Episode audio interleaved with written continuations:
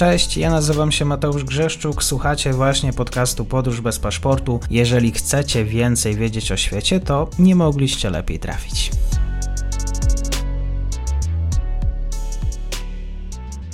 Partnerem odcinka jest Oanda, TMS Brokers, dom maklerski obecny na rynku już od ponad 20 lat. W opisie odcinka znajdziecie link do aplikacji, której możecie otworzyć konto maklerskie i grać na giełdzie, a wcześniej potrenować na koncie demonstracyjnym. Jeżeli otworzycie konto za pośrednictwem tego linku, dostaniecie na start książkę o tematyce inwestycyjnej. Zapraszam, Mateusz. Dzień dobry Państwu, dzień dobry wszystkim słuchaczom. Do audycji powraca już po dłuższej przerwie Mateusz Jankowski, absolwent sinologii Uniwersytetu Warszawskiego, student Uniwersytetu Tsinghua na kierunku Global Business Journalism, który łączy się dzisiaj z nami z Pekinu. Dzień dobry, bardzo mi miło. Dzień dobry, mnie również. Będziemy dzisiaj rozmawiać o pokoleniu Z. Pokoleniu Z. Pokoleniu Z w Chinach, tak wyjaśniając, oczywiście są to osoby E, urodzone po 1995 roku. E, popularnie w Polsce nazywamy e, takich osoby zoomersami, więc jakby to są coraz więcej raportów powstaje na temat tego, jak badań socjologicznych, w jaki sposób, jak spoglądać na, na tę grupę. Zumersi, e, jakby genezą właściwie trochę wyodrębnienia tego pokolenia było oddzielenie od grupy milenialsów, o którym często e, mówimy na pokolenie Y oraz e, właśnie tutaj mamy pokolenie Z. Dlaczego wyodrębnić? Bo dzieje się na świecie tak dużo, również w obszarze technologii, w kwestiach społecznych, no, że nie sposób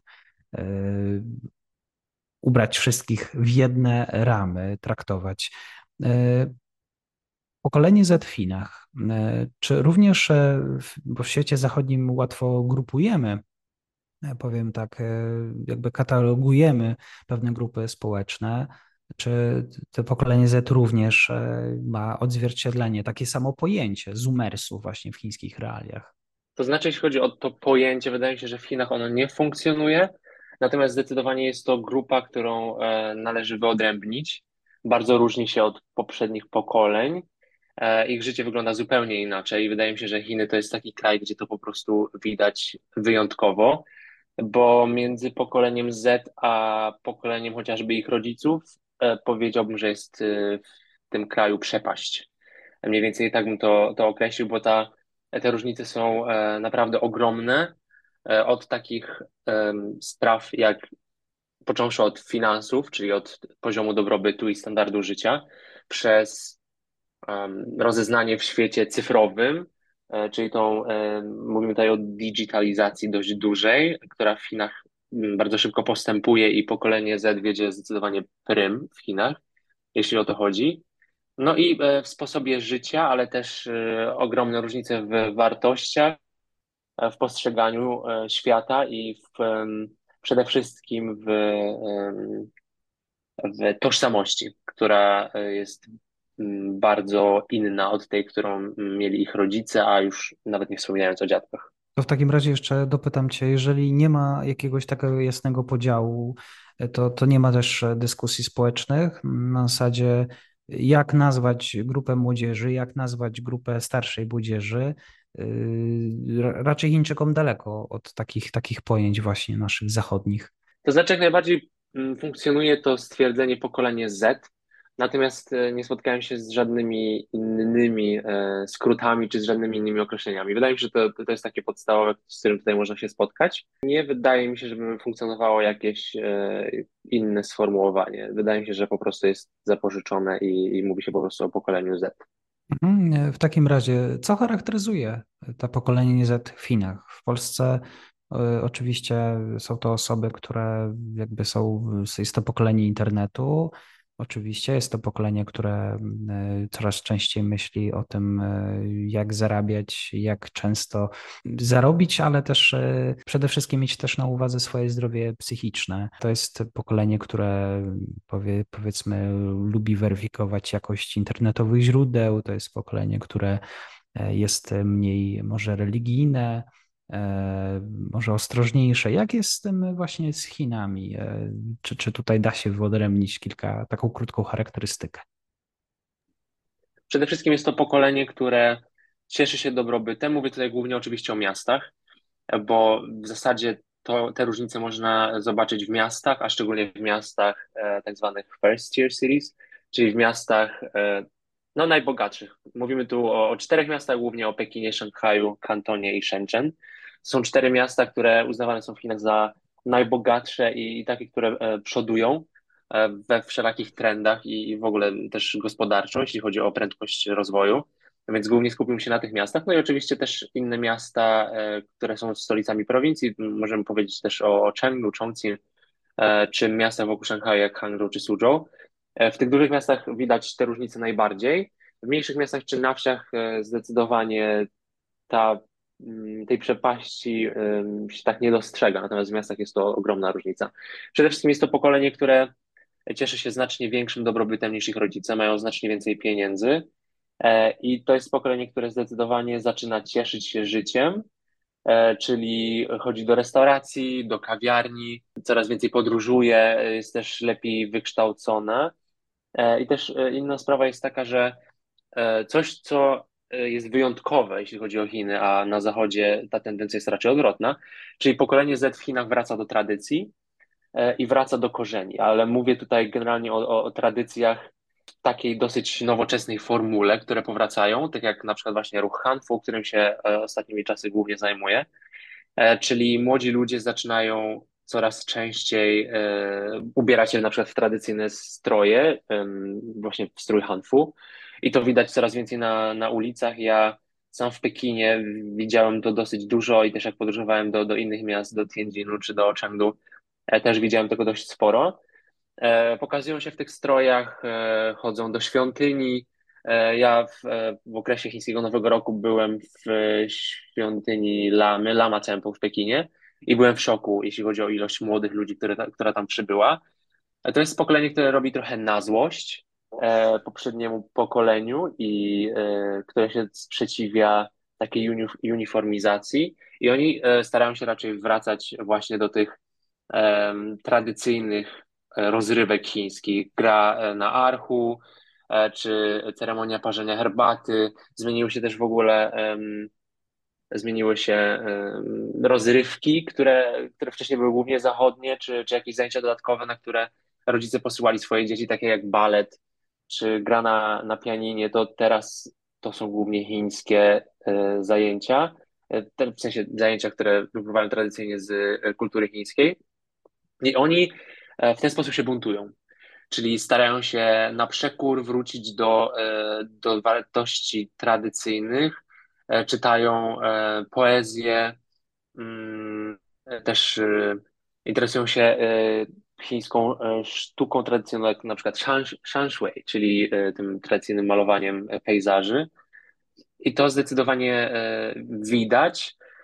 Też w tym nurcie guocha, który, który w Chinach tutaj obowiązuje i w zasadzie widać tego coraz więcej. Czyli w tym trendzie, żeby sprzedając czy promując jakieś produkty, używać tradycyjnej symboliki chińskiej, tradycyjnych, czy tradycyjnego wzornictwa chińskiego i to bardzo młodzi ludzie e, lubią. E, w ostatnim czasie praktycznie 68% respondentów w jednej z, z sąd, bodajże były badania prowadzone przez Nielsen, jakby 68% młodych Chińczyków z tego pokolenia Z mówi, że e, e, przede wszystkim woli kupować e, produkty made in China, czyli produkty pochodzenia chińskiego. E, jest to bardzo takie patriotyczne, czasami nawet z tendencjami trochę nacjonalistycznymi e, pokolenie, ale to wypływa z takiej z, z poczucia ich tożsamości, gdzie oni mają po prostu świadomość, czym są Chiny obecnie na świecie. Czyli, że jest to druga największa gospodarka świata i jest to kraj, który obok Stanów Zjednoczonych e, liczy się najbardziej i ma pewną decyzyjność i oni bardzo mocno się z tymi Chinami teraz identyfikują jako z, z krajem, który właśnie coś już, co, coś na świecie znaczy, a znaczy już całkiem dużo.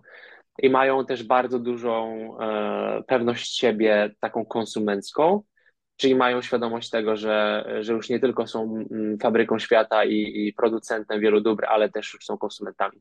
Czyli zachodnie firmy e, coraz bardziej za, o nich zabiegają, starają się um, bardziej chiński sposób reklamować swoje produkty, żeby do nich trafiać i oni bardzo sobie to cenią i uważają, że właśnie tak powinno być, że są Chińczykami i jeżeli jakiekolwiek zachodnie firmy starają się sprzedawać swoje produkty na rynku chińskim, to powinny robić to w taki sposób, żeby trafiać do chińskiego konsumenta, właśnie z, z tym naciskiem. Także jest to też pokolenie dosyć mocno buntownicze, które nie chce pracować w systemie 966, czyli 6 dni w tygodniu, od 9 do 18. Starają się tego unikać. Jest nawet taki trend w Chinach, e, który mówi się o tym, że, że jest to leżenie płasko czyli e, chcą się cieszyć życiem, a nie tylko pracować, chcą znaleźć ten swój taki work-life balance, ten, ten, czyli tą, tą równowagę, prawda, pomiędzy pracą a jednak życiem codziennym. E, I jest to właśnie takie pokolenie, trochę rozleniwione, które widzi, jak ciężko pracowali ich rodzice i oni, mimo że cieszą się teraz ich dobrobytem, ich pieniędzmi,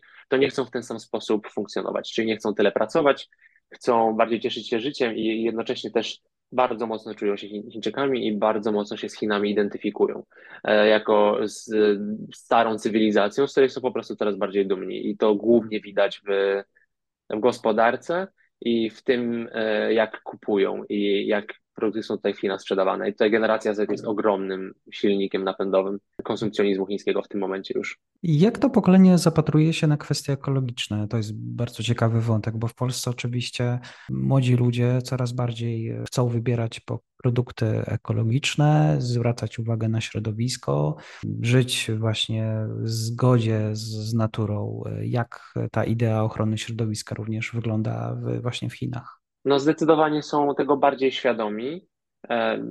Przede wszystkim no, w Pekinie to dość mocno widać, gdzie jednak smog przez wiele lat był bardzo poważnym problemem. Już jest tym problemem trochę mniejszym, ale mimo wszystko nadal są pewne problemy środowiskowe. Um, ostatnimi czasy była dość duża fala upałów, gdzie jednego dnia było 27 stopni, gdzie y, na marzec w Chinach północnych, w Pekinie, to nie jest normalna sytuacja. I są zdecydowanie bardziej świadomi e, tych problemów środowiskowych. Natomiast nadal jest to pokolenie bardzo mocno nastawione na konsumpcjonizm. E, lubią kupować, e, lubią dalej e, inwestować w różne produkty. Oczywiście to się trochę na, e, odbywa już na inną skalę i są bardziej świadomymi konsumentami i wybierają jednak produkty lepszej jakości już teraz. Natomiast nie wydaje mi się, że to wynika z takiej potrzeby e, czy chęci ochrony środowiska, a raczej z, e, z chęci szukania czegoś innego, E, z jakiegoś, jak, jakiś sposób na wyróżnienie się, żeby być innym niż, niż reszta społeczeństwa w Chinach, to jest dosyć trudne w takiej mhm. populacji.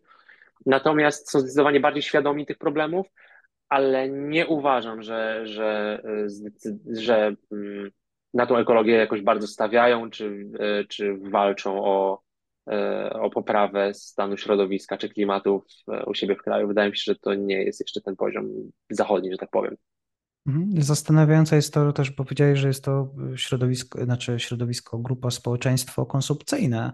E, to, to, to jest dosyć duże wyzwanie dla producentów i też duża okazja dla tych, którzy e, no, chcą e, postawić na te chińskie produkty, również na, na kulturę chińską, tych, którzy chcą rzeczywiście zwabić młodych konsumentów.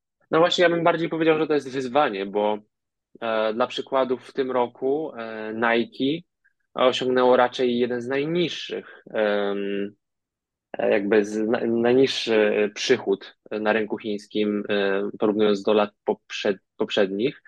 W tym roku Chińczycy woleli wybrać Linin, czyli też markę produku, produkującą odzież sportową, zało, założoną przez znanego chińskiego sportowca. I w tym roku Chińczycy woleli kupować produkty Leaning albo produkty Anta, czyli druga e, firma, która jest bardzo znana z e, produkcji i ze sprzedaży odzieży e, sportowej, zamiast Nike. Głównie mhm. przez to, że pojawiło się bardzo dużo skandali, jak na przykład to, że dużo marek zachodnich zrezygnowało z używania bawełny z, z regionu Xinjiang, który jest w północno-zachodnich Chinach i Chińczycy się bardzo zdenerwowali, bo tak jak wspomniałem, jest to pokolenie dość mocno, mm, nawet może nie tyle patriotyczne, ale po prostu oni się czują Chińczykami i jak gdyby bardzo mm, traktują to osobiście, jeżeli Chiny gdzieś tam są atakowane, bo po prostu uważają, że to, że w tym momencie są w innym momencie już e, Chiny e, i jakby inne w historii i znaczenie Chin wzrosło i oni się bardzo mocno z tym utożsamiają i bardzo mocno z tym identyfikują. I to jest duże wyzwanie dla firm zachodnich, które nadal e, dosyć z dużą ignorancją podchodzą do, e, do rynku chińskiego, czyli nadal istnieje takie podejście, że no w Chinach jest przecież ponad miliard ludzi, więc nawet jeżeli będę sprzedawał zapałki, to pewnie się dorobię i zostanę milionerem. I to jest bardzo złudne podejście, które powinno zostać porzucone, jeżeli jakakolwiek firma zachodnia chce utrzymać się na rynku chińskim i być konkurencyjna wobec lokalnych firm e, chińskich, bo po prostu e, chińska generacja Z jest świadoma swojej wartości na rynku i tego, że są wartościowymi konsumentami, o których trzeba walczyć.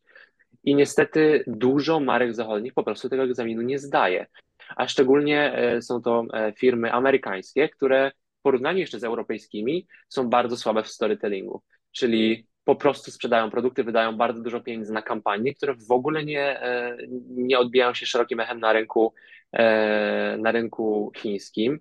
Ostatnio było, była kolaboracja właśnie Nike z marką luksusową Tiffany, gdzie wydano e, po prostu czarne buty gdzieś tam z niebieskimi elementami. I z, e, jakby Nike miało taką nadzieję, że na rynku chińskim one się bardzo dobrze sprzedają, bo z reguły by tak było, ale już nie teraz. I Chińczycy byli bardzo zawiedzieni, po prostu uznali, że to jest nudne. Nie ma w tym nic wyjątkowego i, i jakby jak to się ma do Chin, do rynku chińskiego. Po prostu to było do, dla nich bardzo nudne. Co roku też marki chińskie e, dołączają do tego trendu, żeby na nowy rok chiński wypuścić jakąś specjalną kolekcję, czy chociaż kilka nie wiem, e, koszulek czy jakieś buty z, znowu z wzorem e, kolejnego zwierzęcia z chińskiego znaku zodiaku, to jest nudne. Chińczycy już mają tego dość i raczej patrzą na to na zasadzie, no okej, okay, czyli co roku mamy to samo. I ta generacja Z po prostu jest bardzo znudzona, potrzebuje wrażeń i takiego bardziej dopieszczenia i te dużo marek chińskich, które też mają trudniej i też są w pewien sposób krytykowane. Właśnie ta marka Linin, E, ostatnio też e, jest taka wypuszczona jakby, powstała taka franczyza tej marki i to się nazywa Zhongguo Linie, czyli linii Chiny, mówiąc tak, e, tłumacząc wprost. I też dużo jest memów, gdzie generacja Z właśnie w Chinach szczególnie tymi memami się dość dużo posługuje. I dużo z nich powstało, że o, no jakby mm, jak kreatywnie, prawda? Sprzedawanie odzieży z, z napisem Chiny linii i jakby, że to ma E, się wkupić w łaski tej generacji, że to też jest dosyć nudne i raczej słabe, ale nadal lepsze niż e, Nike, która po raz kolejny sprzedaje koszulki z, z jakimś zwierzęciem na chiński Nowy Rok. No to już jest po prostu nudne.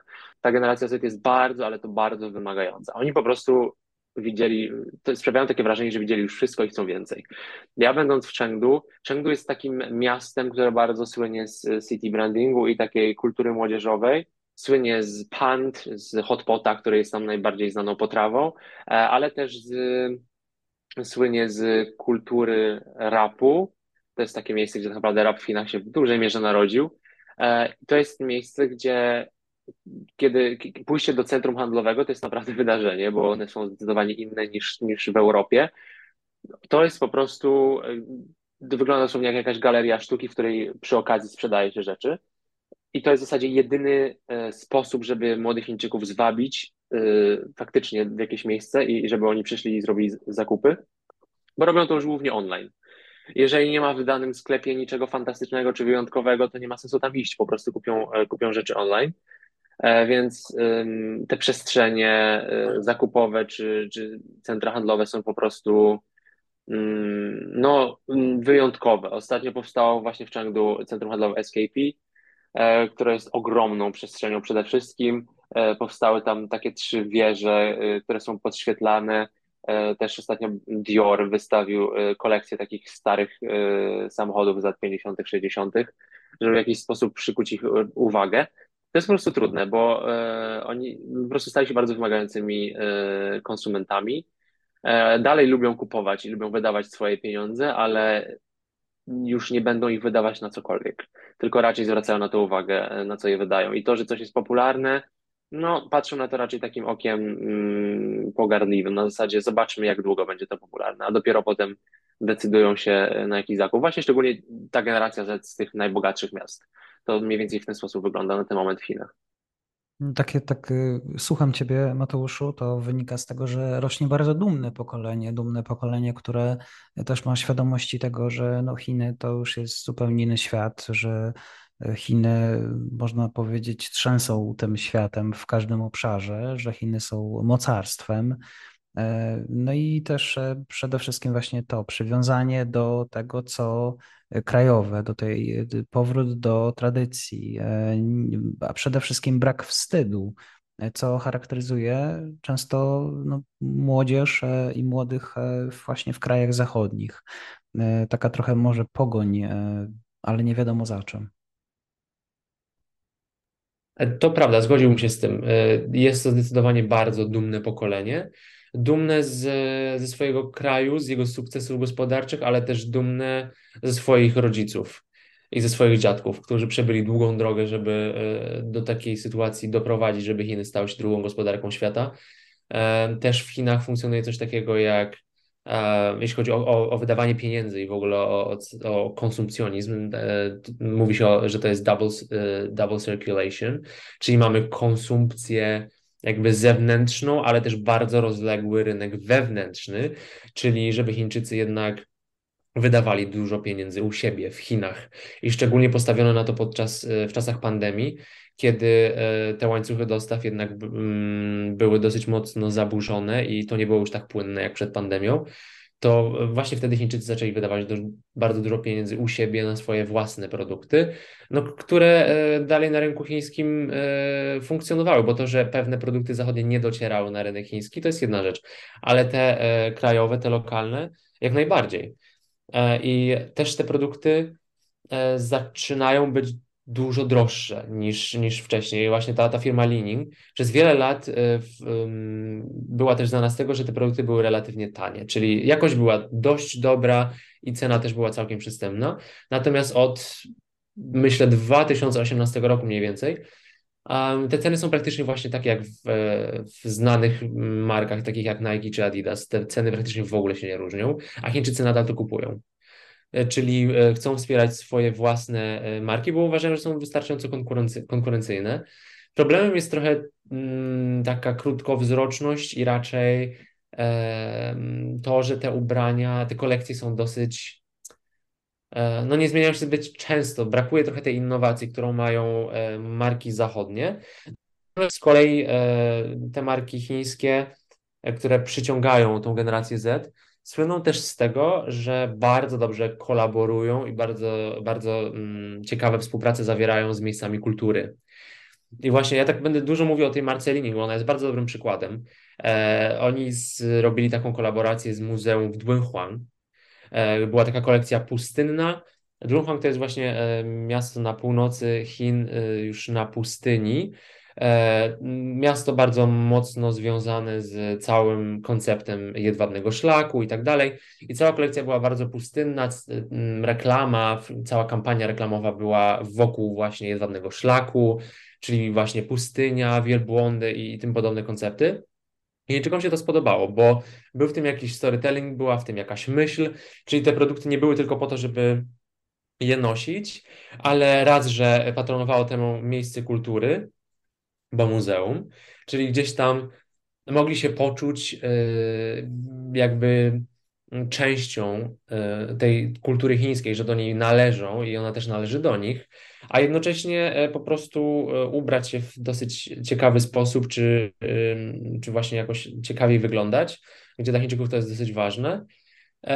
I to jest właśnie to, czego zachodnie marki cały czas nie rozumieją, czyli po prostu sprzedają rzeczy. To nie jest wystarczająco i, i brakuje właśnie tego storytellingu i mm, ta generacja Z chce, żeby mm, inne firmy ją, e, ich przekonały, dlaczego mamy e, właśnie nosić te ubrania, czy używać w ogóle jakichkolwiek innych produktów. Jakby jaka jest za tym myśl? Jakie są wartości i jaki jest um, oczywiście um, trochę generalizuję, tak jak mówię, głównie skupiam się na generacji Z w dużych miastach, bo tak naprawdę to jest to miejsce, gdzie możemy ich wyodrębnić. Bo wiadomo, że, że na wsiach e, jednak e, to jest bardziej płaskie i e, głównie z powodu oczywiście sytuacji ekonomicznej, tak? Czyli w miastach po prostu generacja Z jest dosyć majętna i ma pieniądze i też ma szansę być odebrać dobrą edukację, żeby takie myślenie pozyskać, więc jakby też cały czas chciałbym to, zazna- chciałbym to zaznaczyć. Więc jest powrót do tej tradycyjnej kultury, nie tylko dlatego, że, że jest taka unikalna i inna w porównaniu z tym, co, co się działo w Chinach przez ostatnie e, dekady, czyli gdzie gdzieś tam kopiowano w dużej mierze ten styl zachodni.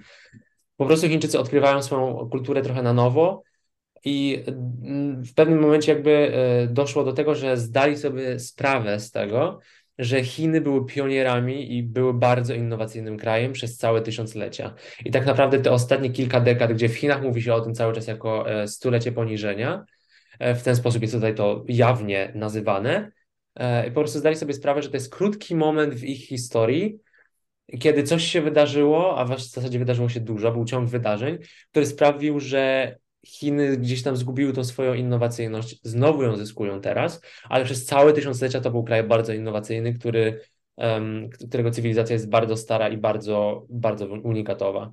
E, I jakby to teraz wraca i to jest e, taki bunt wobec tego, jak żyli ich e, rodzice czy dziadkowie, czyli gdzieś tam fascynując się tym zachodem, albo właśnie żyjąc w takim zuniformizowanym kraju, gdzie jednak no po prostu kraju e, gdzieś tam komunistycznym, jeszcze nie nastawionym na, na, na tą gospodarkę wolnorynkową i w ogóle na kapitalizm, mający bardzo małą wiedzę na ten temat.